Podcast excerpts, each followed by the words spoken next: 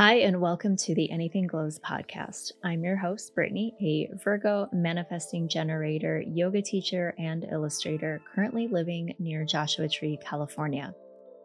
I'm also the founder of Sage Glow Studio, where I help women develop intuition led wellness through movement, breathwork, meditation, and cycle syncing. On this podcast, we'll be exploring how to live a life that feels nourished, embodied, expansive, and rooted in your feminine nature. But we'll also address the big, juicy questions like what is the purpose of wellness? Thanks for joining me on this journey. Now let's dive in. Recently, I recorded a custom meditation for someone who's going through a really challenging season of their life, and it reminded me of a topic that I wrote about in a newsletter a few years ago. Why meditate when things are falling apart? Because at first glance, being told to meditate or do any wellness practice for that matter while you're experiencing trauma seems delusional, out of touch. It feels like a version of spiritual bypassing, which is when spiritual ideas and practices are used to diminish or avoid altogether addressing pain, deep emotions, difficult situations, interactions. We might feel as if these practices are useless and a waste of time and energy when they can't reverse a diagnosis or bring a loved one back. So, why even give them the chance? See, oftentimes these practices get misunderstood as being the magic wand that makes your troubles disappear. But let's reframe this perception because maybe this isn't necessarily the purpose that they're meant to serve. These wellness and spiritual practices, and I'm talking specifically about yoga here, so the physical practice, meditation, and breath work, these practices work in the background they create a healthy environment internally, physically, mentally, emotionally, so that you have the energy and clear mindedness to face your challenges. They are the foundation and framework to be able to move through life with more peace and more clarity.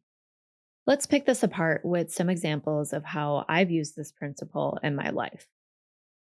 Number one, positive leaning self talk. I don't know about you, but my default reaction if I make a mistake or say or do something imperfectly is to think, oh my God, I'm so dumb.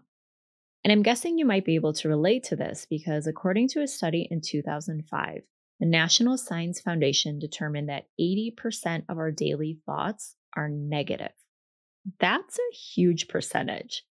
So I've been trying to rephrase things like, I'm so dumb to, oh, let me fix this or I have to do XYZ to I get to do XYZ. Or instead of thinking this is the worst, I say this is a neutral situation. And to be clear, I'm referring to everyday annoyances here spilling my coffee, sending an email with a spelling error, you know, the little things. We're not applying toxic positivity to serious situations. But this reframing has helped me label minor inconveniences as just that minor inconveniences. It helps me to conserve my energy and brain power for the bigger circumstances that actually require all of my emotions because I'm not catastrophizing the smaller ones. So it's been a way to recalibrate my baseline reactions to be a little less negative and a little more solution oriented in both the small and bigger things. Number two, physical harmony. When I'm not feeling well, I have zero patience and focus. Think about it. How many times have you snapped at someone because you had period cramps and they were killing you and you just couldn't deal?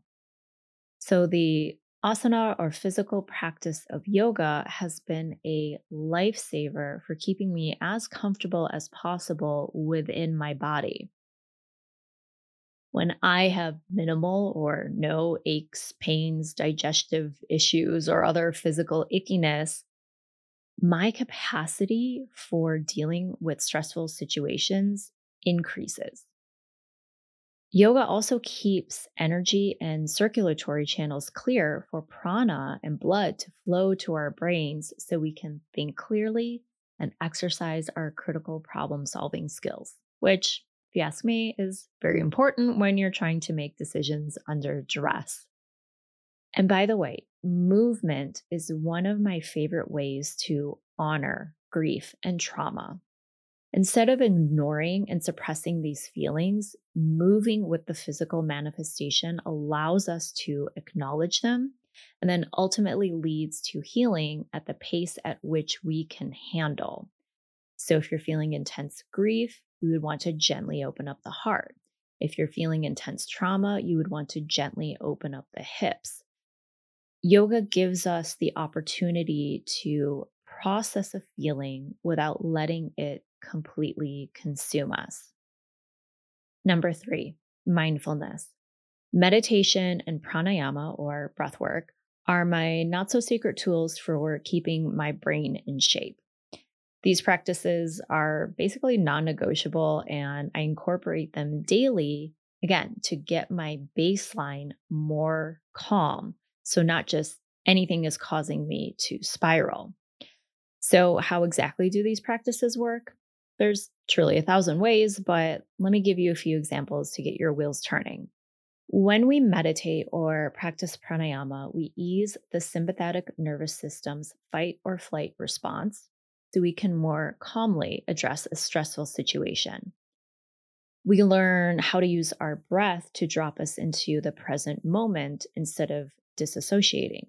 And this is a huge one for me because my trauma response is typically to freeze. But because I practice being in tune with my breath, I can more quickly recognize when I'm starting to shut down and my breath begins to get really weak.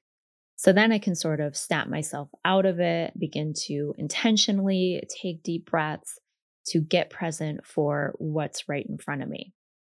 Also, meditation and pranayama help to strengthen your intuition and perception of divine guidance. So, this idea of a gut reaction, totally true but you may not feel your intuition in your gut. It may be a sensation in your throat, tingles in your arm, in your heart, a feeling in your womb. So let's actually try this out right now. Take a deep breath in through the nose, exhale with an open mouth sigh, and close down the eyes if you can. Obviously, don't close your eyes if you're driving or walking, but you can still play along. So begin to breathe deeply in and out through your nose. Allow the chest and belly to be soft and move with the breath. Drawing your attention inward, really focusing on how your breath feels, how your heart is beating. And now, with this internal focus, ask yourself, what do I want most in this moment? When your answer popped into your head, where did you perceive some type of feeling in your body? You can you open your eyes now, by the way? But think, where did you just feel a somatic response, small or big? Wherever it is, know that your body is sending you signals that meditation and pranayama practices help you to be able to better perceive. And they also give you the opportunity to sit in silence, away from distractions, so you're able to hear that still small voice of God. And the practical application here is this a lot of difficult seasons in life also involve a lot of difficult decision making. And becoming more in touch with your own intuition and recognizing divine direction will help you to get to better answers and faster. So, to review, spiritual and wellness practices aren't necessarily the solvers of your problems, but they are effective tools to get you there. Mindset, asana practice, meditation, and breath work aren't superficial band aids or distractions. If you use them with intention, when things are going well to create your foundation and keep up what is possible when things aren't going well, you'll find yourself more resilient, more grounded, and better equipped to move through a variety of life's experiences. Thanks for listening to the Anything Glows podcast. Let's keep the conversation going on social at the Anything Glows podcast and Sage Glow Studio. If today's episode served you, please share it with a friend and give the show a review. Your support, downloads, subscriptions, and feedback mean the world to me. Take care of your mind, body, and soul, and I will see you next time.